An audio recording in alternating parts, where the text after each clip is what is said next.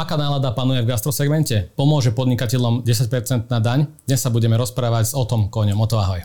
Ahoj Adam, ďakujem pekne za pozvanie opäť. My sme rádi, že si prišiel k nám do Startup štúdia a gastro je naozaj veľká téma. Či už to bolo počas pandémie, alebo je to teraz.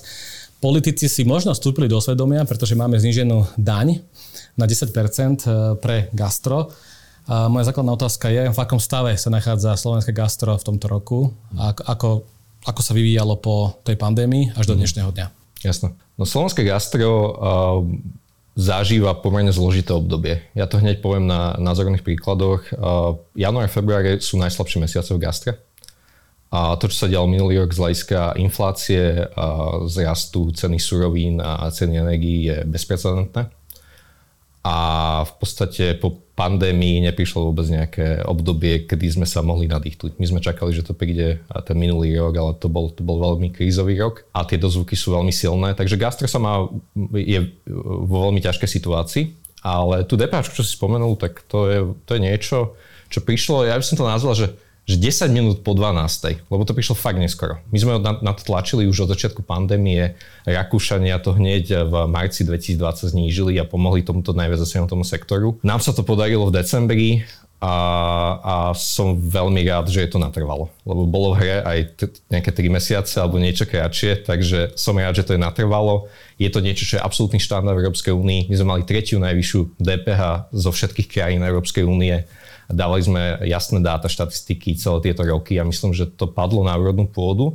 A tým, že sme boli takí vytrvali a tým, že to tí politici počúvali zo všetkých strán, naozaj my sme boli veľmi neodbytní, tak sa to aj podarilo. A sme za to vďační, ale tej kríze v gastre to vôbec veľmi rýchlo nepomôže. Tie efekty sa teraz ako v najbližšie mesiace, teraz sa vlastne podala 25. februára tá DPHčka za január, keď sú mesační placovia, takže prvýkrát uvidia že platia troška menej, ale to, čo platia navyše na energiách a surovinách a v podstate aj na mzdách, lebo to je úplne jasné, že rastú, tak to nevykrie.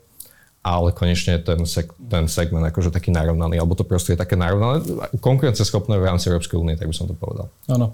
V kontexte tej daní, tak prečo boli najskôr diskusie, že na 3 mesiace, na pol roka a nakoniec teda našťastie to je, že navždy možno, ale prečo boli vôbec diskusie, že len na chvíľu? A tie diskusie teda, hlavne Igor Matovič to predniesol ako taký kompromis. A že v podstate bolo to také, že on videl naozaj, my sme mali veľa diskusie s ním, lebo minister financií bol to ten akože hlavný partner, s ktorým sme museli diskutovať. A on aj v tej svojej daňovej reforme vlastne to prezentoval, že chce znižiť tú DPH, aj keď z toho sa nedialo nič. Takže prezentoval to tak, aby tie verejné financie neutrpeli až taký veľký pokles výberu daní, že to bude na 3 mesiace a potom uvidí, že vlastne či to malo efekt, či vlastne je menej, on to komunikoval tak menej sivej ekonomiky a že potom to predĺží. My sme od začiatku hovorili, že toto úplne nedáva zmysel, lebo proste legislatívny proces je v tom, že aby sa to malo predĺžiť na tie 3 mesiace, tak by sa to malo v januári dať do parlamentu, alebo teda na prelome januára a februára do parlamentu, aby to prešlo. Aj to by bolo veľmi zrýchlené, čiže tam by neboli žiadne efekty. A hlavne ten prvý kvartál je vždy najslabší mesiac v gastre, to všetky akože dáta ukazujú, aj zase na celom svete to ukazujú. Takže my sme od začiatku hovorili, že toto úplne, že táto argumentácia nedáva zmysel a my sme tlačili na to, aby to bolo natrvalo. Ja som veľmi rád, že v tých posledných dňoch pred schvaľovaním rozpočtu na tom záležalo väčšine v podstate tých, čo vyjednávali. Čiže nakoniec to je natrvalo a je to jediné správne, jediné dobré riešenie. Hoci dane klesli, tak odvody zrastli z 22 na 27%. Pocítia teda gastropodnikatelia zníženú daň alebo vôbec? Toto myslíš vlastne tie príplatky asi za víkendy a za sviatky. Gastro je vlastne špecifické tým, že tu tam sa veľa pracuje v noci a cez víkendy. Toto úplne nedávalo zmysel, lebo tie diskusie sme mali o tom, že vlastne oni vedeli, ktoré segmenty to najviac zasiahne. Vlastne toto zase znovu zavedenie tých príplatkov alebo v niektorých aj zvýšenie tých príplatkov. Vôbec na túto argumentáciu nepočúvali. Robí to veľkú šarapatu. Vlastne ten pozitívny efekt z toho zníženia DPH je vlastne ako keby vynulovaný. Ešte to zvýšenie ceny energií, kde my vlastne úverujeme štát, lebo tej schémy sú robené tak, že vlastne ako keby spätne sa to vypláca. Takže celé to akože nie je úplne že v poriadku. A treba ale povedať, že ja verím, že aj s novou vládou sa bude teda komunikovať oveľa tak konštruktívnejšie, že sa pozrú na tie špecifika tých segmentov, ako je to aj v iných krajinách, ako v Rakúsku, v Nemecku. A my aj s pánom Harbuľákom z Asociácie hotelov a reštaurácií Slovenska dlhodobo poukazujeme na to, že krajiny, ktoré majú tradíciu a kde to dobre funguje. Takže na čo vymýšľať niečo nové? No, poďme sa pozrieť na to, že aké sú možnosti. Ja dúfam, že znovu vládou sa to znovu nastaví ako normálne, lebo to je ten gastro je špecifický sektor, ktorý potrebuje, nie že nehovorím výnimky, ale potrebuje tie špecifika, aby boli pochopené a akceptované. Čo ešte by vedel štát urobiť v tom, aby podporil gastrosektor, alebo neurobiť? No, štát by mal hlavne poznať svojich podnikateľov. To by som povedal ako základnú vec, lebo v pandémii sa naplno ukázalo, že na tých rokovaniach my sme mali oveľa lepšie dáta, ako mali tí štátni úradníci, ktorí majú akože real time, musia vidieť, že koľko je z kasy, vlastne aké sú tržby, vidia sociálnu poisťovňu, mali by mať akože nejaké poriadne analýzy. A oni od nás požadovali, aby sme im niečo dávali. My sme im to pravda, že dávali, lebo máme veľa členov, ktorí aj radi zdieľajú tie dáta a chcú pomôcť, ale štát by mal poznať svojich podnikateľov. A pozná ich? Vôbec ich nepozná. Je to veľmi smutné, lebo tie rozhodnutia sa robia takto veľmi chaoticky, ako sme to videli. A v zásade je pravda, že politika, že nejaké pragmatické pozeranie na štatistiky a dáta nenahradí politické rokovanie a politické rozhodnutia, to tu vždy bude. Ale mali by tam byť aspoň nejaké základné mantinely. Keďže my vidíme, že v štáte sa to až tak nehýbe, tak my sme to zobrali do svojich vlastných rúk. My teraz robíme taký veľmi ucelený prieskum, aj kvalitatívny, aj kvantitatívny o stave malého a stredného podnikania. Pravda, že je tam aj gastro, ale ako nie len gastropodnikateľe, aby sme mali základné dáta, že čo naozaj teraz trápi podnikateľov, čo by im najviac pomohlo. Mne sa veľmi páči spolupráca so Slovensko Digital, kde dlhodobo s nimi spolupracujem a pred 3 rokmi sme predstavili priznanie Botka Digital, čo uľahčuje daňové priznanie pre živnostníkov s plašenými výdavkami, ktorých je asi okolo 300 000, alebo určite vyššie 280 000. A my sme robili jednoduchú aplikáciu, pár nadšencov, dobrovoľníkov, sme stali dokopy programátori, dizajnéri a proste za pár týždňov to bolo vonku a teraz už je 4. ročník. A ja som sa podielal teraz na také hĺbkové analýze, že čo naozaj tí podnikatelia potrebujú. Sú to základné veci. Oni potrebujú pochopiť rozličné pracovné pomery, presne tie príplatky, potrebujú mať normálnu kalkulačku, potrebujú to mať na jednom peknom webe, ktorý je zrozumiteľný. A proste presne takéto veci, my teraz z toho prieskumu nám vychádza a my také veci ideme sami robiť. S expertami, a ktorí sa sami ponúkajú, právnici a tak ďalej. Z tých dát, ktoré už máte, tak je tam niečo také zaujímavé, čo by sme vedeli spomenúť, alebo čo teda najviac top 3, čo najviac trápi podnikateľov gastra aktuálne? Jasné. Podnikateľov v gastre, a to sme už videli minulý rok, veľmi trápi aj pokles návštevnosti a pokles akože tých ľudí, ktorí sú v podnikoch. My to často tu v Bratislave až tak nie, ale tiež veľa podnikov to cíti. Ale čím ďalej ideme na východ, tak je to úplne že veľmi, veľmi citeľné. Ja mám aj klientov, ktorí aj dodávajú do gastra svoje produkty a služby. Oni to absolútne vidia, že tam ten pokles návštevníkov je veľmi razantný. A v podstate je to aj na základe tej obrany voči inflácii. To, čo môžu ľudia, na čo môžu šetriť, je v prvom rade akože presne, že si môžu dopriať niečo v reštaurácii alebo v podnikoch. A bolo vidno, že šetrili veľmi výrazne minulý rok a ten počet návštevníkov sa znížil. Aj keď na tržbách to až tak nie je vidieť, a to je hlavne kvôli tomu zvyšovaniu inflácie a hlavne zvyšovaniu tých cien. Čiže vlastne na tých tržbách to až tak nie je vidieť, ale je to absolútne vidieť na počte vydaných jedál a počte návštevníkov. Čiže pokles návštevníkov je úplná alfa omega a potom zamestnanci. Lebo pandémia, vlastne ľudia chápali gastrosektor ako najhorší sektor na zamestnanie, veľmi neistý. A teraz dostať naspäť tých kvalitných zamestnancov je veľmi ťažké. Mnohí si povedali, že to už nikdy nebudú robiť. A zároveň to nastavenie, presne ako sme hovorili, aj to odvodové nepraje veľmi zamestnávaniu v gastre, kde sú rozličné špecifika. A tí gastropodnikatelia si reálne ani nemôžu dovoliť niektoré tie mzdy ako ponúknuť, aby boli takí konkurenceschopnejší aj voči okolitým krajinám. Čiže to je taký štrukturálny problém. A toto je to potom zníženie DPH, ktoré sa nám podarilo, ideme bojovať za toto. Lebo toto je najväčší problém, absolútne. Spomenul si, že štát nepozná podnikateľov vo svojom štáte, tak ako by ich mohol začať spoznávať? A A čím si vysvetľuješ, že štát nemá stále nejaké analýzy o tom sektore? Ako je to vôbec možné? Keďže mám viac tie diskusie, akože nie len v tom gastrosektore, ale aj s ostatnými ľuďmi na strane štátu, kde treba povedať, že prišla veľmi veľa kvalitných ľudí, hlavne ako aj do plánu obnovy, ale aj na ministerstva. Často tie diskusie majú už úplne iný level, ako mali pred 2-3 rokmi a za to som veľmi vďačný a veľmi oceňujem to nadšenie a ten zápal a dúfam, že im vydrží čo najdlhšie. A dúfam, že tu budeme mať profesionálnejších úradníkov, že niektorí sa budú meniť, ako je to bežné, každý volebný cyklus. Napríklad mi sa veľmi páči v Česku. Ja som tam študoval na Masarykovej univerzite a dokonca tam robili veľa výskumov aj na ministerstvo hospodárstva. A tí vysokí úradníci, s ktorými som ja robil tie rozhovory, tak sú tam stále a majú za sebou veľké projekty a takto by to malo byť. Ja dúfam, že to sa bude diať. Ale to bola taká odbočka. Ja myslím, že tu nie je stratégia. Tu vlastne nie je úplne ten líder, ktorý by si povedal, že pozrime sa, malí podnikatelia, ich 600 000 vrátane živnostníkov všetkých firiem, zamestnávajú 75% všetkých zamestnancov. Väčšinu HDP tvoria malí a strední podnikatelia a živnostníci. My ich musíme poznať. My ich musíme poznať podľa regiónov, podľa tých oblastí podnikania, obchod, služby, stavebníctvo, pôdohospodárstvo, gastronomia. To sa netýka len gastra. Nie, určite nie. Akože treba tam prioritizovať, že tie sektory, ktoré potrebujú pomoc, a vlastne sú to aj sektory, ktorým sa darí veľmi dobre a ktoré akože si to sami zmanéžovali, aby to išlo. Ale veľa tých malých podnikateľov potrebuje pomoc s digitalizáciou, potrebuje pomoc akože s inováciami, potrebujú pochopiť, aby nežili v tých 90. rokoch. A podľa mňa toto je akože ten najväčší challenge pre nás. Startupy, veľa sa o nich hovorí a veľa peňazí do nich ide a ja veľmi im fandím a veľa, ktorým môžem, tak pomáham. A startupy nebudú kľúčovým prvkom našej ekonomiky. A to si treba povedať úplne na rovinu a ja by som to povedal, že aj najbližších 10 rokov určite nebudú. Budú veľmi profesionalizovať tento ekosystém, ale treba hlavne digitalizovať tých malých stredných podnikateľov, tých 99%, ktorí naozaj že nevedia, že ako.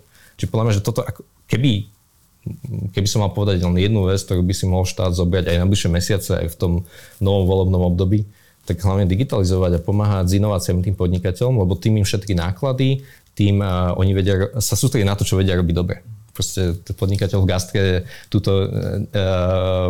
potrebuje mať systém, ktorý mu jasne povie, že ako sa mu darí, kedy má menej zákazníkov, kedy má viac, ako vie ušetriť náklady a tak ďalej. Takže a tie systémy už existujú. Ako si to môžem v realite predstaviť, že poviem príklad, že mám 3 reštaurácie, nie som digitalizovaný, čiže čo by mi tá digitalizácia dala? Čo by som videl inak, ako to vidím teraz? Ja mám teraz konkrétny príklad, lebo za tých 10 rokov od Regal Burgeru cez NYC Corner a Slice sme zamestnávali stovky zamestnancov a teraz práve som sa s jedným stretol a on pracuje v Rakúsku. V gastre zostal mu verný, lebo to má veľmi rád a bol v tom aj vyučený. A on mi povedal, že ako to tam funguje a oni majú jeden tablet, ktorý je, to je pokladňa, skladové hospodárstvo, objednávací systém, lojalitný systém, centrálne, fakturačný, proste absolútne všetko. Oni z kuchyne si tam objednávajú suroviny, tam im jasne ukazuje, že podľa toho predaja, lebo proste všetko tá kasa zaznamenáva a keďže tam majú dobre nastavené receptory, tak presne vedia, že koľko je na sklade, tak dáva im to predvyplnené objednávky. To extrémne šetrí čas. No proste keď niekto si len pozerá chladničky a otvára tie dvere, strávi s tým pol hodinu každý večer, tak proste si, keď si napočítaš, tak to je, že šialené 1000 eur proste v stredne veľkej prevádzke. Takže takéto veci, ktoré sú už aj vyvinuté, ktoré sú proste k dispozícii.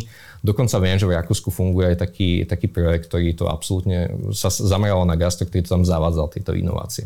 A toto šetrí extrémne veľa času a uľahčuje to hlavne prácu tým zamestnancom, aj tým majiteľom, lebo oni sa sústredia na to, že OK, aké nové menu vytvorím a tak ďalej. No dobré, ale toto, čo teraz hovoríš, tak to je vlastne zodpovednosť každého toho majiteľa tej gastroprevádzky, nie? V tomto by asi štát nemal zasahovať, že teda nech sa páči, tu máte takýto digitalizovaný tablet a pomôže vám, ale to asi každý majiteľ by vedel už aj dnes aplikovať takýto systém do svojej gastroprevádzky. Vedel by len štát v podstate, ako ministerstvo hospodárstva má tu a vlastne Slovak biznis agency, oni majú podporovať tých malých a stredných podnikateľov, čiže vlastne to bol taký jeden príklad jednej veci. No a na druhej strane štát by mal uľahčovať, aby sa to všetko dalo robiť cez tablet. Aby proste naozaj, ako Slovensko.sk, teda veď už aj veríme a dúfame, a aj to tak vyzerá, že sa to bude zlepšovať, alebo to bude v mobile konečne, teda po tých 10 rokoch, čo sa na tom pracuje. A tak štát by to mal uľahčovať potom tú implementáciu do tých systémov, čo teda viem, že s tými dodávateľmi, že to vôbec nejde. Čiže keď hovoríme o štáte, tak presne toto by to malo uľahčovať. Zjednodušiť to tým podnikateľom, aby vedeli centralizovať svoje úkony do nejakého zrozumiteľného systému a softvéru. Presne tak, ako sme my napríklad urobili sami od podlahy dobrovoľníci to priznanie Botka Digital pre živnostníkov, tak takéto niečo by malo byť na finančnej správe. Alebo ani by to nemalo byť na finančnej správe, že keďže aj faktory bude, aj pôjdu cez finančnú správu, tak by to malo len prísť tomu podnikateľovi, že takúto daň by si mal zaplatiť, len si to skontroluje a tuto to odklikni. Finančná správa ináč dnes povedala niečo také, že už daňové priznanie sa bude dať platiť priamo na tej stránke, že si dáte len kartu, takže už urobila prvý pokrok. To je úžasné. Takže už teraz v marci sa to bude dať. To je fakt pokrok, ale akože treba povedať, že finančná správa pod novým riaditeľom Žulkom, ktorý má veľké skúsenosti z Česka, kde zavedol veľa inovácií, tak určite robí dobré veci a vlastne aj z tých od expertov zo Slovensko Digital viem, že s nimi komunikuje. Čiže je to na dobrej ceste, len proste akože za tie roky, čo sa tam veľa toho nerobilo, tak bude to trvať chvíľku. A poďme sa trošku pozrieť teraz na samotné tie gastroprevádzky. Máme tu niektoré veľké siete, ktoré vlastne niekoľko, aj desiatok gastroprevádzok a potom sú tu tí malí podnikatelia. Ako kríza zasiahla, inflácia, všetko, čo tu máme dnes, ako kríza zasiahla veľké siete a tých malých? Je tam nejaký rozdiel? No veľké siete treba povedať, že oni majú nejakú kapitálovú rezervu, alebo v podstate tam je to výborné, že tie väčšie firmy a proste jednak majú tie dáta, oni vedia dopredu plánovať, oni vedia predikovať oveľa lepšie, majú oveľa viac analýz a proste to zdieľanie know-how v rámci tej celej siete je super, čiže to akože im veľmi, veľmi pomáha. Oni sa vedia veľmi rýchlo adaptovať, keď to povieme na príklade McDonald's napríklad, tak oni extrémne rýchlo rozbehli spolupráci s donáškovými službami a proste v čase pandémie svoje donášky a stále im to robí veľkú časť biznisu a ten ďalší biznis sa vrátil a oni aj v čase proste pandemických rokov rástli, čo je úžasné, čo je akože niečo, čo vedeli rozbehnúť kvôli tomu, že už mali nejaké akože know-how z nejakých iných krajín. Čiže to je jedna z tých vecí. No a tí malí podnikatelia, to som hovoril o tom, že ten malý podnikateľ, bohužiaľ, to sa nám ukazuje, že on nemá úplne prehľad o svojom podnikaní. Že on je proste zahltený tou dennodennou operatívou. On proste, je to jeho dieťa, ten podnik, že proste nevie si ani pripustiť, že by napríklad nebol o pár mesiacov a tým pádom on je zahltený tou operatívou a nepozerá sa na to z náhľadu. Nepozerá sa na to, že kde naozaj by mohol ušetriť, kde robiť neefektívne veci. Napríklad veľa podnikateľov má pomerne dlhé otváracie hodiny, že napríklad sú otvorení 7 dní a proste od rána do večera. A no tak keď máš dobrý systém pokladničný, a ktorý ti ukáže, že polku dňa ti tam takmer nikto nepríde a vieš, že každú hodinu napríklad máš fixné náklady 50-60 eur na zamestnancov, nájom, energie, a proste vidíš tam, že polku dňa si v mínuse a tá polka dňa ti to často ani neurobí, tak je aj dobré rozhodnutie to zavrieť.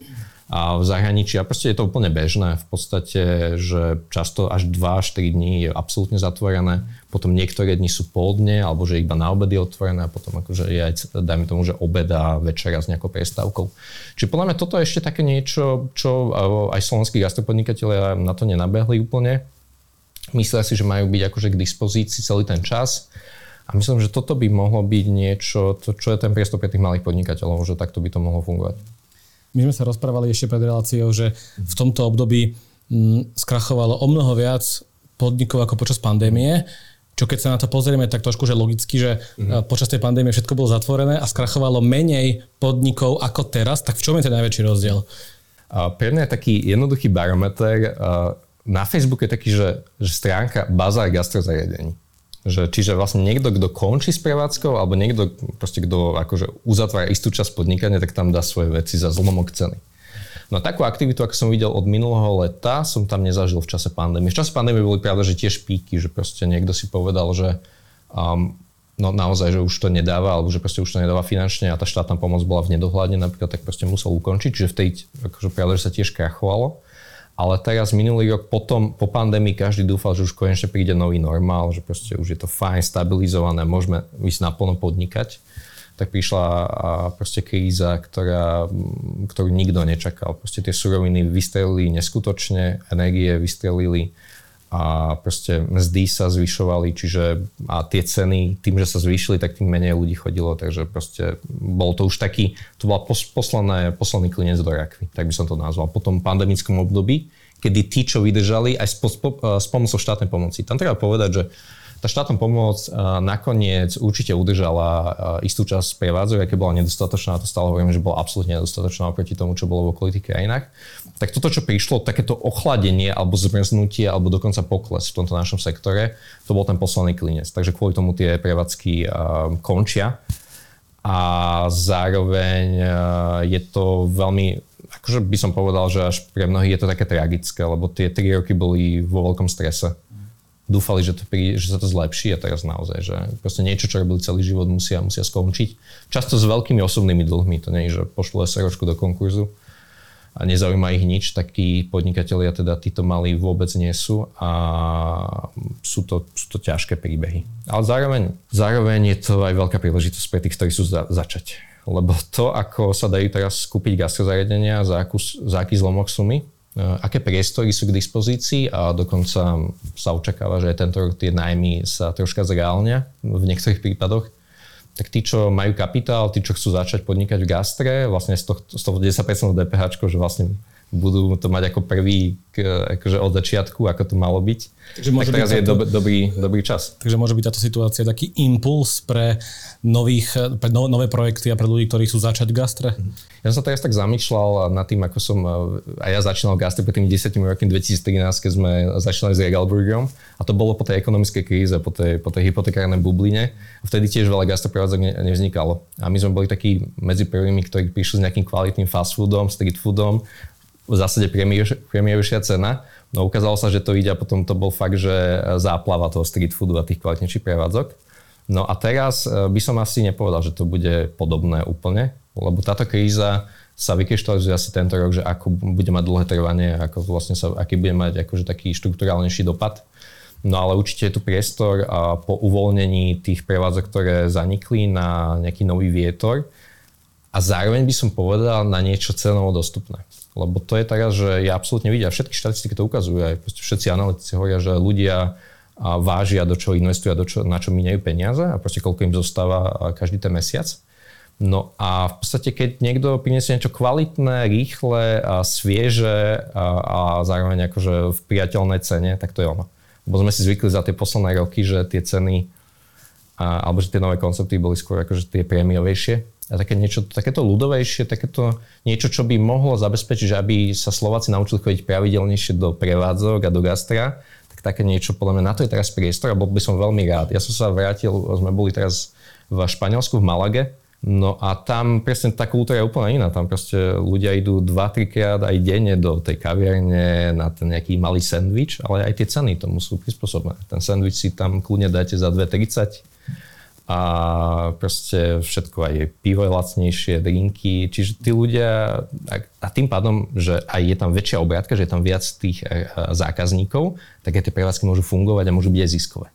U nás je to také, že u nás vlastne my bojujeme s tým, že až veľa ľudí pre nie je úplne, že bežne chodiť pravidelne do reštík. A znamená to, že máme neprirodzene vysoké ceny v gastroprevádzkach? Ja by som povedal, že to je viacero faktorov, je to aj kultúrne.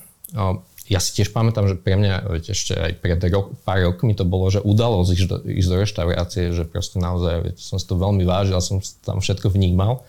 A postupne sa to akože mení, ako ľudia vlastne majú viac peňazí, tak je to stále bežnejšie a bežnejšie. Ale vo veľa častiach aj Slovenska, alebo vo veľa častiach aj nie sú tie prevádzky, ktoré by boli na také, že každodenné. Že na každodennú tú kávu, nejaký malý snack, proste stretnite sa s priateľmi. A u nás nie je úplne, že vo väčších mestách je to bežnejšie, ale nie je úplne bežné sa stretávať v podniku s väčšou skupinou a tak ďalej. Tam napríklad v Španielsku, v Taliansku je to absolútne bežné. Je to súčasť kultúry. Dajme tomu, že aj v Česku je to iné. Že proste tie hospody tam vyzerajú úplne tak, že nie sú to úplne tie najväčšie krčmy, pajzle, ale proste hospoda.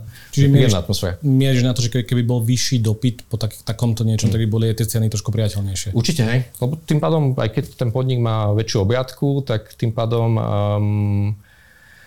vie mať aj nižšie ceny a proste môže to byť také udržateľnejšie, len tam treba, aby ten bol neustály dopyt od zákazníkov.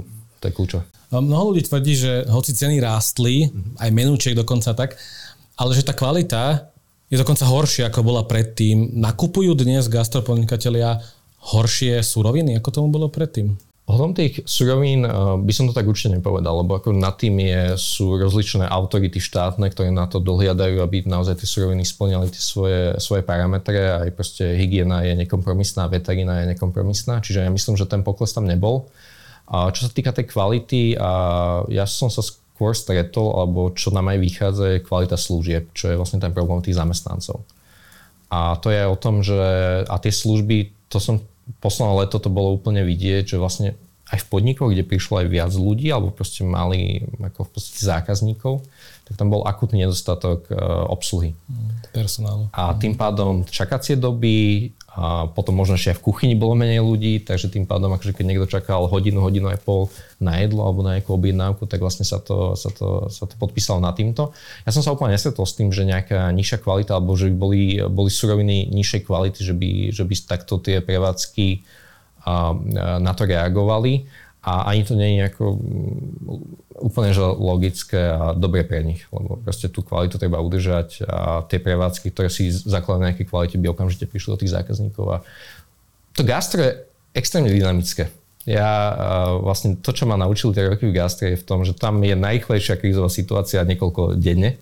To nie je také, že si môžete dať poradu o 2 dní a pobaviť sa o tom, že čo, keď vám nepríde pekár so žemlami alebo proste nepríde polovička smeny do práce alebo sa niečo stane, vypadne elektrina alebo plyn. Tam treba okamžite riešiť. Takže a zároveň takisto zákazníci a hostia, keď vidia nejakú zmenu v kvalite, tak okamžite sa to šíri a okamžite proste je to prejav na tom, že tam bude chodiť menej ľudí do toho podnika. To nie je také, že sa to prejaví o pol roka. To sa prejaví, že na ďalší týždeň. Je to taký trošku paradox, pretože štatistický úrad tvrdí, že ich čísla ukazujú, že do gastra sa pomaly vracajú ľudia, ale ty vlastne tvrdíš, že to nie je až tak rýchlo možno a že potrebovali by sme o mnoho väčší nárast toho, ako sa rýchlo ľudia vracajú do prevádzok. Oni sa určite vracajú, keď to porovnáme s tými pandemickými časmi, tak sa určite vracajú. Tie dáta, čo podľa ktorých to často robili, boli tie obraty, alebo čo išlo cez e-kasu.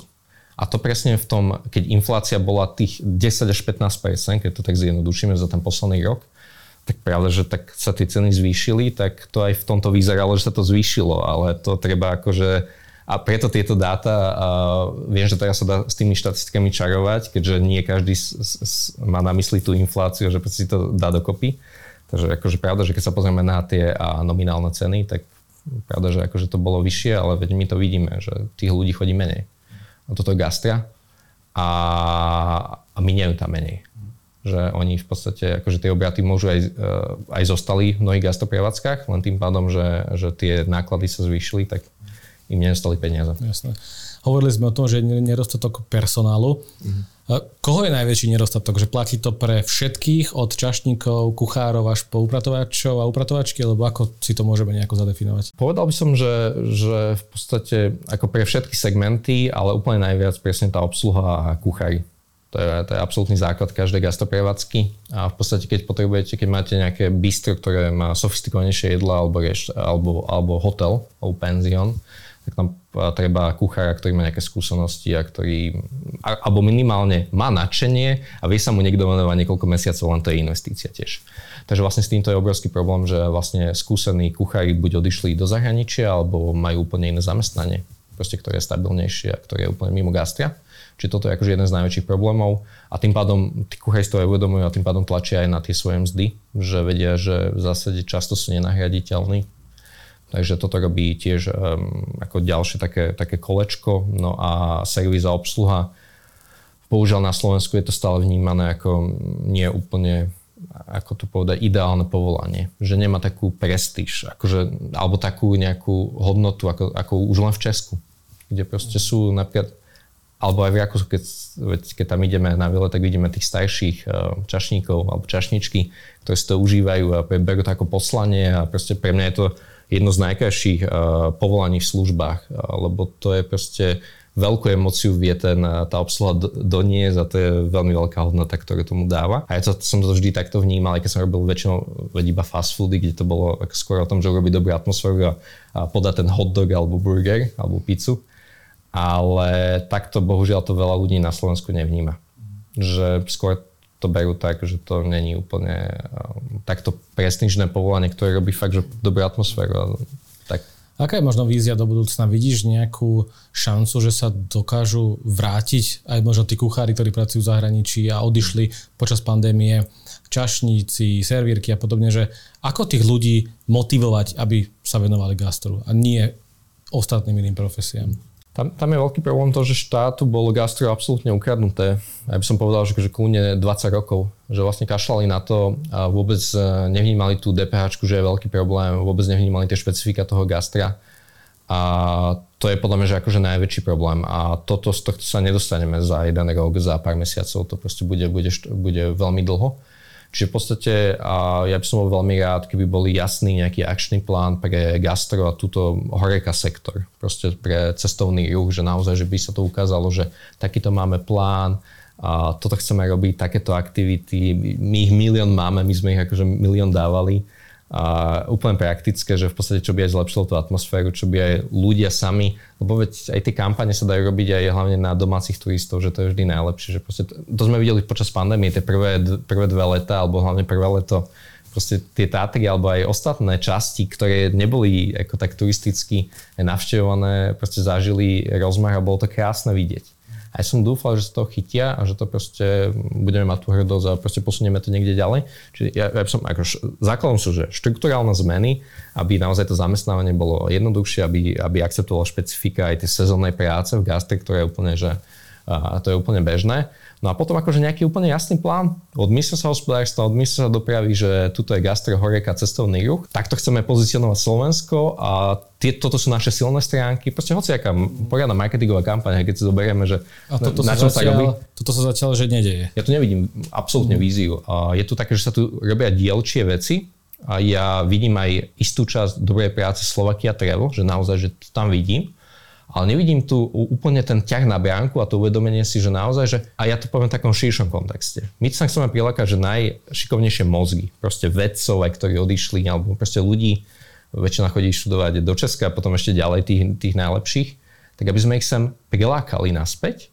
Ale oni sem neprídu len preto, že tu budeme mať pekné ofisové budovy, pekné byty a neviem čo, diaľnicu do Košíc alebo takéto veci. Ale oni chcú potom niekde tráviť čas. A chcú ich tráviť, ten čas chcú tráviť s kvalitnými službami a veľkou časťou tých kvalitných služieb je presne tá kvalitná gastronómia s kvalitnými podnikmi.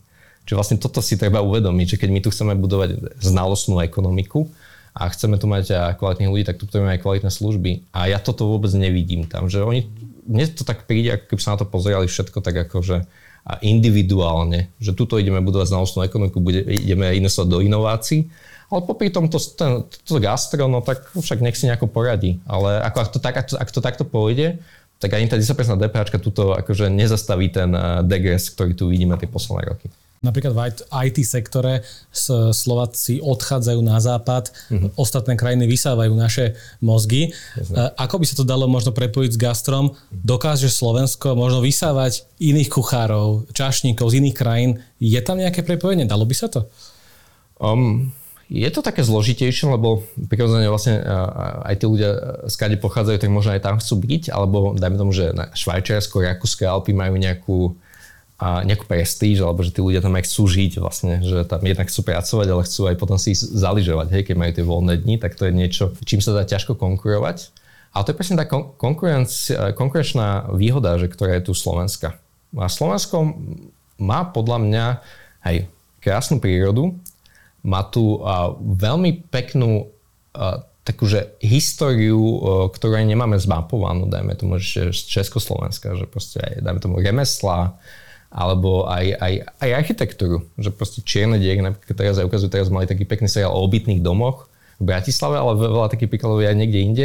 Čiže my to máme na čo stavať, treba to identifikovať, treba ako aj zaplatiť poriadnych marketérov a nech sa na to pozrú a treba mať poriadne dáta. Lebo je to také, že ja tu môžem hovoriť niečo s pocitov, mám aj nejaké kvalitatívne vlastne rozhovory za sebou, ale aj kvantitatívne dáta, ktoré vidím. Ale v podstate ten štát má že všetko u seba a treba tam toho lídra.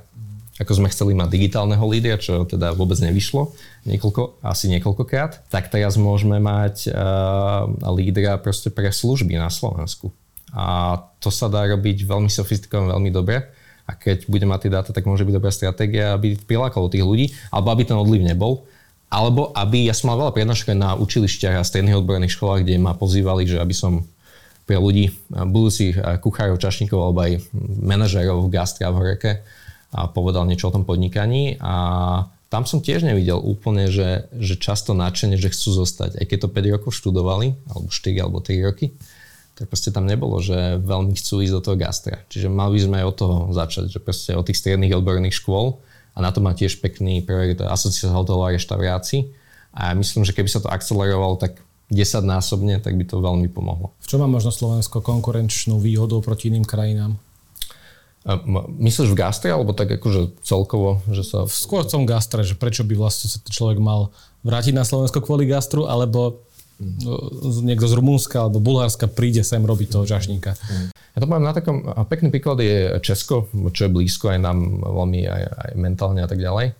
A tak tam sú také tie hospody moderné, že proste veľmi kvalitne načapované pivo, že naozaj, že kvalitne, že tam to dávajú záležať, sú na to vyškolení, okolo toho celá veda a dokonca aj hostia to očakávajú, že majú už nejaký ten štandard. A potom tie klasické české hospodské jedla. Proste krásne koncepty, ktoré už sú aj v tých najmenších mestách. Nerobia to len tie veľké siete, ale tie veľké siete sa toho práve že chytili, ale robia to aj malí podnikatelia, ktorým sa to páči a ľudia si to veľmi obľúbili. Toto je niečo, čo tam funguje a kde ľudia chodia veľmi často a proste ide to, je to aj nejako s národnou identitou. A u nás je to akože pomerne zložité, ale dá sa to identifikovať. A mne napadli akože pár jedál a treska, ktorá je akože veľmi, veľmi špecifická, ale je to niečo... Rožky. No, troška rožky. Ale akože to sa dá urobiť. A fakt akože jednak, keď si aj tu v Bratislave pri jednej IT firme, myslím, že v Ružovej doline je tiež jedna taká treska, to si pamätám úplne. A proste tam sú presne. Sú tam tí roboši, vedľa sú tí ITčkári a vedľa sú majitelia firiem, proste akože tí najvyšší manažeri stade. A pekne to žije v symbióze. Hej, akože... Je to extrémne nezdravé, dalo by sa niečo iné vymyslieť, ale presne taký ten šalátový bar, mliečný bar, hej, takto, keby som to mal identifikovať. Jednoducho, že mliečný bar, aj keď akože sa pozrie na také zdravšie alternatívy, vegánske, vegetariánske hlavne, tak také niečo by mohlo byť akože fajn, lebo ľudia to poznajú zo socializmu a toto by bolo nejaký iný level, tak toto je niečo. A potom akože z tých fast foodov a street foodov, tak tam sa dá všeličo vymyslieť a to bolo presne v tom, čo sme hovorili, že niečo cenovo prístupnejšie. A nie len už za 6-7 eur, ale dajme tomu, že niečo, čo si vieš dopriať každý deň. Čiže keď Češi majú teda takéto, že to správne, dobre načapované pivo a tie hospody, kde si dáme tradičné jedla, tak u nás by to mohli byť presne takéto nejaké jedlá, ktoré sme konzumovali dakedy, ale len ich nejak omoderniť a ponúknuť ich ľuďom. A hlavne aj zdravšie. Takže my máme celkom problém s tou životosprávou a všetkým ďalším, takže myslím, že toto by bolo celkom fajn, že keby to niekto zobral, tak by sa to dalo robiť akože pekný koncept z toho. No a zároveň nejaké regionálne špecifika. My tu máme silnú vinárskú a vinárske regióny, kde sa to často vôbec nevyužíva. Keď sa pozrieme len tuto do Rakúska okolo Neusiedleru a tie časti, tie kraje, kde sa pestuje vinič, tak proste tam je o tom sú postavené celé tie dediny, proste je to sezónne, je to krásne na jar, je to super na jeseň, proste veľké festivaly sú okolo toho, že celý ten turizmus tam krásne funguje, to by sa dalo aj u nás urobiť. Spomenuli sme často, že Bratislava, aký je možno rozdiel medzi Bratislavou a zvýškom Slovenska v kontexte gastra? Hovorili sme o tom, že preč od Bratislavy to je horšie a aj v kontexte zamestnanosti a skrachovaných niektorých gastroprevádzok. Takže aký je ten impuls tam a aký je tu, takže ako možno naštartovať práve to gastro v regiónoch? Ja myslím, že aj v regiónoch sa dajú nájsť veľmi životaschopné, veľmi silné podniky, ktoré veľmi krásne fungujú a môžu byť inšpiráciou podľa mňa aj tuto v Bratislave. Čiže nie je to úplne také čierno-biele.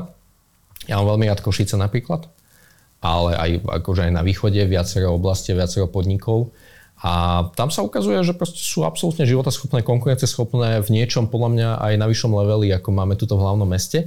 Čiže máme tu tých nadšencov regionálnych a zároveň, keď máme povedať pozitívum gastra, tak ja ich vidím čoraz viac. Ja už v každom okresnom meste, teda v každom krajskom meste, podľa mňa tento rok už bude poriadna kvásková pekáreň. niečo, čo tu v Bratislave sa prejdeme už na každom rohu, croissant za 6 eur a kváskový chlieb aj podobne, ale že proste aj také prísumnejšie kvásková pekárne, že to vie fakt akože dopriať v zásade každý, kto chce mať kvalitnejšie pečivo. Tak toto už ja vidím, že to bude vzrasti v každom krajskom meste, asi aj v každom okresnom meste, kvalitná kaviareň už v každom okresnom meste a takéto nejaké menšie bistro s nadšencami a niečo vegánske, vegetariánske je už úplný štandard aj úplne že v menších mestách. Čiže ja myslím, že to tam ide a ja by som len pozval a vlastne na mojich konzultáciách, že ja teraz robil som teda hlavne pre gastropodnikateľov. No a každý chcel ísť do centra Bratislavy, keď sme sa bavili o Bratislave a ja som každému hovoril, že choďte tam, kde ľudia žijú, choďte do Petržalky, tu je toho strašne málo, choďte do Ružinova, do Podunajských Biskupíc, do Vrakúňa, hoci kde, lebo tam tí ľudia prídu večer z tej práce a im sa nechce cestovať 15-20 minút do centra, aby išli do toho podniku. To sa im chce ako možno párkrát za rok. A oni chcú ísť tam lokálne do svojej krčmy, do svojho bystra, stretnúť sa s kamošmi, s rodinou, a proste, aby necestovali. Takže toto absolútne odporúčam aj v tých väčších mestách, ísť tam, kde tí ľudia žijú a ísť aj do širšieho centra, že nie len do centra. Toto je niečo, že toto je podľa mňa, že veľmi, veľmi chýba. Mimo centra tých okresných krajských miest, tak ísť niekde ďalej a tam je veľký potenciál. Lebo proste, keď aj zoberiem, že v Petržalke, koľko tu žije ľudí, 150 tisíc, 200, že najväčšia vlastne akoby obec. No a tých kvalitných podnikov tu teda vidím málo, aj keď akože postupne vznikajú a proste to je, takéto veľké mesto je to veľmi málo. A to isté je všade po Slovensku. Takže podľa mňa v tomto je obrovský potenciál a keby som mal identifikovať akože tie veci, na ktoré sa zamerá, tak presne tá kvásková pekáreň a nejaká specialty kaviareň, že proste s tou kvalitnou kávou, ideálne od slovenských pražiarov, tak to je niečo, čo je tutovka. Podľa mňa, že v každom okresnom meste alebo aj v menšom meste. Spomenul si ešte na začiatku, že najväčší problém pre gastropodnikateľov je to, že tí ľudia nechodia do tých prevádzok.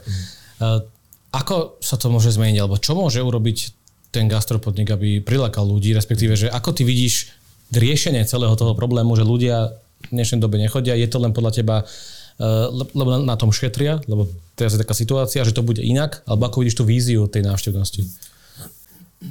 Ja pri malých podnikateľov veľmi rád hovorím o komunite. A je to niečo, čo je napríklad v Amerike to absolútne bežné. To je, že proste tam tie komunity, tie malé biznisy sú absolútne spojené s tou komunitou alebo tými ľuďmi, čo žijú v tom neighborhoode alebo v tom susedstve.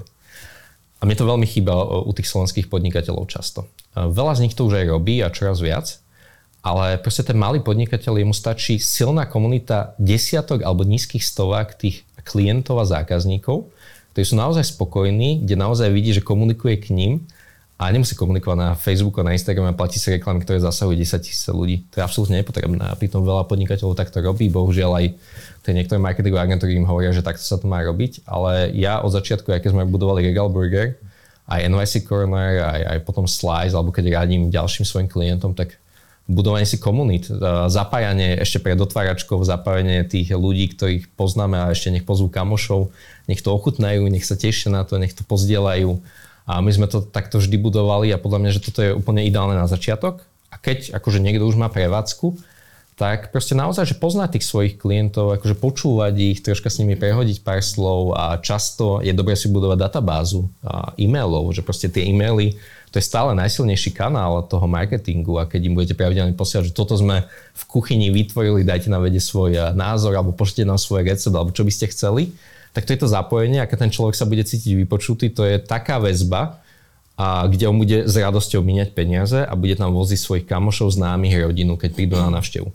Čiže toto je to hlavné, že proste takto ten podnikateľ v vybudovaní komunity, starostlivosťou o ňu je to hlavné, že ako si zvýši aj obrat, ako si zabezpečí aj zdravý biznis. A to je ten základ. A podľa mňa, že toto je ono. Že nie platiť na Facebooku, na Instagrame a 10 000 alebo 1000 eur alebo stovky eur do toho, aby sme zasiahli 10 000 ľudí. To je vôbec nepotrebné. Začať to komunitou. Absolútne. Budovanie komunity, pýtanie sa ich na názor, počúvanie ich a keď napríklad dajú nejakú konštruktívnu kritiku. Ja som bol vždy veľmi rád, akože pravda, že ma to zamrzlo, keď bol nespokojný klient alebo host, ale keď povedal, čo sa mu nepáčilo a možno keď aj navrhol, že by mohlo byť lepšie a nám to dávalo zmysel, tak my sme boli veľmi, veľmi vďační za túto kritiku a sme ju vždy aj ocenili. A toto je ono, že proste počúva tých hostí, mať otvorenú myseľ. To je, takže znie to extrémne jednoducho, ale toto je ono. To vlastne všetky tie štúdie aj zo zahraničia, keď akože sledujem, tak proste ten malý podnikateľ, to je malá komunita. A väčšina malých podnikateľov nechce mať sieť akože prevádzok, ale chce sa o tú komunitu starať. Čiže treba jej počúvať, treba jej dávať, čo ona potrebuje. To je taký menší návod na marketing a gastro. Vedel by si možno spomenúť nejaké prevádzky, tri, ktoré ten marketing takto zvládajú a robia ho dobre? Ktoré by to boli? Je ich viac. Ja poviem jednu z východu, z Košíc, ktorá ma možno tak najviac zaujala za posledné obdobie. Je to taká malá búdka. To mi asi bolo sympatické tým, že my sme tiež na NYC Corner rekonštruovali takú starú búdu na Kamennom námestí. A potom sme tam predávali 500 hotdogov denne, takže to mi tak pripomenulo. A je to vlastne pri takom kruhovom objazde v Košiciach, takom veľkom, je to pri kine Úsmev a volá sa to Tajra Croissanty, alebo tak nejak, Croissantéria. A hneď od začiatku sa mi páčil ten minimalizmus, aj tie otváracie hodiny, že majú 2 dní zatvorené a otvárajú, aj keď sú to croissanty, tak otvárajú že o 11:00 a väčšinou iba pár hodín, kým sa vypredá, alebo to majú do 15:00 otvorené. A potom, keď sa dal do reči vlastne s tými majiteľmi, tak sú to ľudia, jeden je myslím, že Slovák, ktorý mal skúsenosti z Austrálie a z Kanady a so svojou priateľkou alebo partnerkou prišli sem do Košíc, sa vrátili a robia tu, že ráno pečú 4 hodiny tie croissanty vo veľmi obmedzenom množstve. Potom ich tam zavezú a robia predávajú croissanty, veľmi dobré aj sladké, a najlepšie croissanty, aké som jedol na Slovensku. A veľmi, veľmi dobré aj sladké, aj slané a s kvalitnou kávou. A vlastne robia to sami dva, je to veľmi udržateľný biznis a nemajú žiadny odpad, lebo do vypredania vlastne fungujú a vždy sa to vypredá. Extrémna kvalita, veľmi dobrá atmosféra, proste ľudia tam hneď od prvej minúty že stáli rád, že veľmi dobre som sa cítil a bolo to také akože že veľmi príjemný ten vibe a tá atmosféra. Takže toto je ono. A oni podľa mňa tým, ako veľmi starostlivo pristupujú k tým ingredienciám a k tej kvalite, tak a tým si získali za pár mesiacov akože fakt, že silnú komunitu. A asi aj tým svojím príbehom, lebo akože myslím, že to je úplne cítiť z toho, že majú zahraničné skúsenosti a vrátili sa do Košíc a na Slovensko a robia tú veľkú kvalitu. Že to sa mi veľmi páči. A potom z tých ďalších prevádzok, čo by som povedal, opäť je to pekarina, ale mne veľmi srdco blízka. Je to ukrajinská pekáreň The Midnight Bakery, tuto na Blumentalskej. A už dokonca majú ďalšiu pobočku, myslím, že v Ivánke. A kľúčová osoba je Mikola, pekár, ktorý, ja som ho zaregistroval ešte, keď aj vo fachu myslím, že robil pekára. Ale on robil hlavne kurzy kváskového pečenia počas pandémie alebo ešte aj predtým, ale pre celý svet. Že to boli proste nadšenci do kváskového, do kvásku, ale proste takého špeciálneho lievitom madre, myslím, že sa volá. A proste ľudia sledovali z celého sveta pekári vlastne z iných pekární a on si potom vystavoval komunitu. No a za mňa je to, že úžasné. To je, oni začali pred rokom a robia slané pečivo, sladké. Robia aj normálne lab, že sa tam môže človek naučiť kurz kváskového pečenia. A je to také, že ja tam vidím každý týždeň a progres. Že vždy niečo nové prinesú. Sezónne ovocie vlastne tam zavadzajú. Aj tá komunita tých Ukrajincov, akože to bola, pre mňa to asi bola, že takže asi najťažšia návšteva hoci aké prevádzky alebo hoci čo za ten posledný rok, keď vlastne to bolo takto pred rokom, keď začala tá vojna strašná. No a to bolo šialené, ale keď som videl, ako sa akože to bolo ťažké vôbec tam vstúpiť vtedy a že to tam bolo všade cítiť. Ale potom, ako oni dali to zázemie tým svojim kolegom známym, ako teraz vlastne sa rozrastli a môžu tu mať, akože, že niečo ich baví a robia aj krásne aktivity na podporu Ukrajincov, vlastne aj nejaký výťažok z toho predaja ide. Takže to bolo krásne. Toto je presne tá komunita, ktorá je silná. No. Čiže oni a potom ešte keď z nejakých iných prevádzok, mne sa veľmi páči Hollotech Výška. Taký veľmi zvláštny názov. Hollotech Výška je to na Mijave. Je to proste, z diaľnice sa ešte musí ísť 40 minút takými veľmi úzkými cestami. A oni robia v takom starom akoby hostinci, myslím, že to je hostinec, pekne zrekonštruovaný, majú tam aj ubytovanie. A robia takú, a sú otvorení, asi sa mi zdá, že len 2 alebo 3 dní. Že iba fakt ten víkend. A akoby degustačné menu. Myslím, že vždy v piatok a cez víkend majú nejaké klasiky a veľmi úzky jedálny lístok. Ale napríklad robia tam veľmi kvalitné brinzové halušky alebo také tie tradičné jedlá. Väčšinu vecí si robia sami, aj si chovajú tie zvieratá alebo proste akože veľa tých surovín. A je to presne to niečo, za čím sa oplatí cestovať. A toto je presne, že toto môže byť v každom kraji Slovenska nejaký takýto Hollotech Výška, ktorý robí s tým lokálnym veľmi citlivo, veľmi kvalitne, od všetko, od kávy, cez limonády, cez výber piva, vína, tak na všetkom si dávali pozor, ale je to stále veľmi taká uvoľnená atmosféra. Tak to sa mi veľmi páčilo. To boli akože jedni z mojich najsilnejších zážitkov, taký akože z gastra. A je vidno, že sa im darí a že to ide. A že tam vybudovali peknú komunitu a nemusia byť otvorení 7 dní v týždni, 12 hodín denne. Čiže toto sú za mňa také úplne že iné prístupy, ale ako tak narýchlo. Stále platí, že keď príjem do reštaurácie a mám tam menu, kde je 30 jedál, že to bude zlé? No...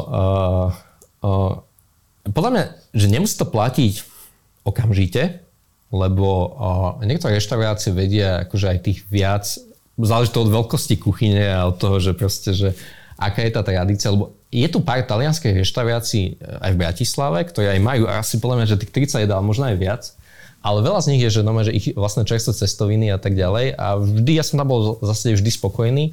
Aj keď bola to taká tá paralýza, keď tam je veľa tých jedál, tak akože ťažšie sa rozhoduje, že ja to úplne obľúbujem. Ale nemusí to byť vždy tak. Ale podľa mňa, že presne, viem, čo na čo naráža, že proste to bol štandard tých reštíkach, z hydiny, z bravčové hovädzie, bezmesité, syr so šunkou, všetko.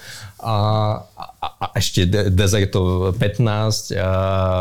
To sa nedá robiť kvalitne. Akože ak tam nechodí 1500 ľudí, ktorí si objednávajú z každého toho jedla, a minimálne 10-15, tak to nemôže byť kvalitné. Takže určite toto... A toto podľa mňa, že už ide stále je to minimum. A hlavne ľudia to už nechcú.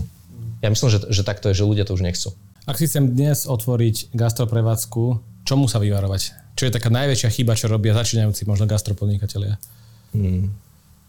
Tak tých chýb je veľmi veľa. Keby mám len o svojich hovoriť, tak to by bolo... Neviem, akože to je jednu ťažko vybrať. A podľa mňa úplne základná je, a to je jedno odporúčanie, ktoré dávam vždy, a nezačať investíciou desiatok tisíc do kuchyne, do zariadenia, do prenajmu priestoru, zazmluvnenia na jeden rok a proste OK, hneď 100 000 je mimo a ešte sme ani nezačali nič robiť a začíname niečo robiť. My sme vždy začali tak, že sme to vyskúšali na nejakých festivaloch alebo na nejakých akciách, alebo pre kamarátov, alebo hocičo, nejaký malý catering. Tam sme otestovali aj burger, aj hotdogy, aj pizzu. A vlastne na základe toho feedbacku sme potom videli, že či vôbec ľuďom to chutí, či to vôbec chcú, hej, že či to asi budú kupovať. A potom sme vylepšili tie receptúry. Takže vlastne fakt neinvestovať do kuchyne. Možno môžu mať vyhliadnutý nejaký priestor, ale otestovať si to nejakých dobrých street food. Presne. A či vôbec, teda, že keď musia vydať tých 100 jedál, že či ich to baví akože na tom street food. Lebo podľa mňa to je A gastro to je jedna kapitola, že to je veľmi intenzívne, ale street foody, festivaly, kde niekedy sa treba vydať akože stovky jedál veľmi rýchlo, tak to je ďalší level. Ale na tom sa dá vidieť instantný feedback, lebo tí ľudia veľmi radi ochutnávajú nové veci na takýchto akciách, to je veľká príležitosť. Veľmi rýchlo dajú feedback a veľmi rýchlo aj vidia, že či vôbec to zaujme niekoho. Čiže tento reality check stojí pár stovák eur maximálne a môže ušetriť desiatky tisíc eur, až nízke stovky tisíc eur, že proste a minimálne sa dá na tom iterovať to lepšie. Čiže moje zákonné odporúčanie, že neinvestovať do zariadenia, radšej si všetko požičať, urobiť to proste s niekým, akože niekto, kto má reštiku, kto pomôže s tými prvými povoleniami, že cez nich a otestovať sa to na nejakých akciách, jarmokoch, malých cateringoch a na základe toho feedbacku od ľudí si povedať, OK, že toto je to, čo chcem robiť a idem urobiť maličkú prevádzku najskôr. A potom, keď to pôjde akože lepšie, tak sa môže zväčšiť tá prevádzka. Presne, lebo často sa stretávam s tým názorom, že podnikať gastro to chce veľkú investíciu zo začiatku, desiatky tisíc eur, ale vlastne takto si viem aj za pár stoviek eur otestovať, či to vôbec má potenciál a potom môžem investovať do nejakej lepšej prevádzky. Alebo... Absolútne. A podľa mňa, že je to aj dobrá postupnosť, že napríklad začať na tých gastroakciách, lebo tam sa dá aj zarobiť tie peniaze na tú prvú prevádzku. A je to super, že sa človek naučí, že čo ho baví a čo ho nebaví. A tak začala aj Mumbai Central, to je ešte jedna prevádzka, je indická reštaurácia, pre mňa najlepšia India tu v Bratislave. Mumbai Central a oni začali ako Mumbai Express. A je to Shrey, môj veľmi dobrý kamarát, my sa poznáme už asi 5-6 rokov. Ja som mu pomáhal troška začiatko konzultáciami a to sa mi páčila tá jeho cesta, lebo on to normálne vyštudoval hospitality niekde na myslím, že švajčiarskej univerzite a on to robil ITčkára a šetril si peniaze, skúšal a proste vždy to bol jeho sen mať tú indickú reštiku, že hľadal 6 rokov dobrý priestor a popri tom robil ten food truck, kde aj si otestoval, veľmi dobre to fungoval na festivaloch, street food akciách, urobil si meno a našiel si aj ľudí, ktorí môžu s ním pracovať. Teraz si otvoril prevádzku a Mumbai Central niekde na Miletičovej ulici. A je to za mňa akože najlepšia donáška Indie, tu v Bratislave absolútne a aj akože určite aj tam na obed. No a to bol presne ten postup, no, že on si to otestoval na tých akciách, že čo aj ľuďom chutilo, urobil si meno. A potom aj otvorené tie prevádzky bolo také, že tak otvoril a hneď tam bolo kopa ľudí. Takže je to veľa ľahšie. Oto, ty si stal za rôznymi prevádzkami na Slovensku. Naposledy, keď sme sa rozprávali, tak to bola Slice počas pandémie. Ako sa mu teraz darí? A Slice sa darí tak, že je zatvorený. A, čo sa stalo? A vysvetlím. No, a v podstate Slice bola krízová reakcia na tú situáciu, ktorá bola v čase pandémie. A v podstate to bola prevádzka vlastne na Kameľovom námestí, kde sme robili hotdogy. Teraz presne mi vyšla spomienka, že pred 7 rokmi 2016 sme otvárali túto prevádzku na Kameľovom námestí a to sme tam prvé hotdogy, ja si myslím, že teraz niekedy o pár týždňov bude, ale my sme robili predtým nejaké tie testovacie, presne čo som hovoril teraz. No a tam sme predávali tých 500 hotdogov tie prvé týždne, mesiace a krásne to išlo, potom robili akcie. No ale postupne vlastne v pandémii tak proste to nie je úplne jedlo, za ktorým aj ľudia budú chodiť von, takže tie obraty absolútne klesali. A bol aj lockdown. My sme Slice rozbiehali v lockdowne, keď proste akože bola jedine donáška a možná. A tak úplne logicky nám prišlo na to, že OK, tak pizza je asi najlepšia na donášku, tak sme začali. Bolo to krásne a ľudia doteraz píšu aj, teraz som povedal, že sa nám správi, že kedy otvoríme alebo že kde budeme. A rozhodnutie bolo úplne pragmatické. Hlavne funguje to v zime a my sme to uzatvorili teraz, myslím, že v máji. V máji sme to uzatvorili a už sme to opäť neotvorili, lebo chystáme tam nový koncept, presne takúto test kitchen. Čo som hovoril, že proste ako si otestoval svoj koncept bez nejakých nákladov a s veľkým partnerom vlastne pripravujeme to, že on podporí takýto začínajúcich podnikateľov gastri, lebo presne najväčší problém je s povoleniami a s nejakými peniazmi na zariadenie. My to tam všetko máme v tom malom stáhnočku. Takže vlastne ja si budem môcť otestovať môj koncept, prídem k vám, navarím si a potom... A my zoširujeme celé know-how, ktoré máme, že všetky naše Excely, všetko to receptúry a poradíme, že čomu sa vyvarovať, na aké akcie ísť, ako osloviť prvých, ako budovať tú komunitu. A vlastne keď to pôjde, tak si môže potom otvoriť svoju vlastnú prevádzku. Čiže toto dúfam, že sa podarí v prvých pár mesiacov, takže toto sme chystali, tak kvôli tomu Slice nebol. No a úprimne, tak ja sa už gastru tak naplno nevenujem. Ja sa venujem podpore malých a stredných podnikateľov. My teraz robíme takú platformu a portál, kde teraz presne zbierame tie dáta, aby sme to vedeli čo najlepšie urobiť. A bude to komunita.online, v podstate je tam aj úplne že jasný dotazník, čiže keď si kdokoľvek pozrie komunita.online, tak tam vyplní dotazník, ktorý nám pomôže urobiť ten praktický obsah a toto niečo, čo by mal štát urobiť, že aby na jednom mieste boli všetky tie informácie v zrozumiteľnej forme, tak my v podstate toto ideme robiť. A prvá vec je, že robíme dotazník, ja mám veľa rozhovorov s podnikateľmi, teraz idem na východ na 2 týždne, kde v podstate... A my to chceme robiť hlavne aj na podporu regionálnych podnikateľov. Že proste, aby to nebolo veľa aktivít tu v Bratislave, my ideme veľa do regiónov a vlastne tam to robiť. Takže gastro nerobíme kvôli tomu, že toto mi trvá teraz ako veľký zmysel a tomuto sa idem venovať, ale teším sa na ten projekt s tým veľkým partnerom, že na to Test Kitchen. A zároveň, a presne čo sme hovorili, aj veľa tých skúseností z gastra, tak my aj máme, na tých konzultáciách bolo fakt veľa, tak my chceme teraz dať presne na jedno miesto. Tak to by mal byť tiež ďalší projekt tento rok. Moja posledná otázka bude, čo ti na slovenskom trhu najviac chýba v kontexte gastroprevádzok? Čo by si chcela, aby tu strašne vzniklo a stále tu nie je? Taká možno rada pre ľudí, ktorí tu začali a nevedia, v čom, čo by to mohlo byť? Tu jedno som dal, to sú tie, podľa mňa, že kváskové pekárne aj mimo Bratislavy a mimo tých väčších miest. Akože aj v tých krajských mestách mi to celkom chýba zatiaľ.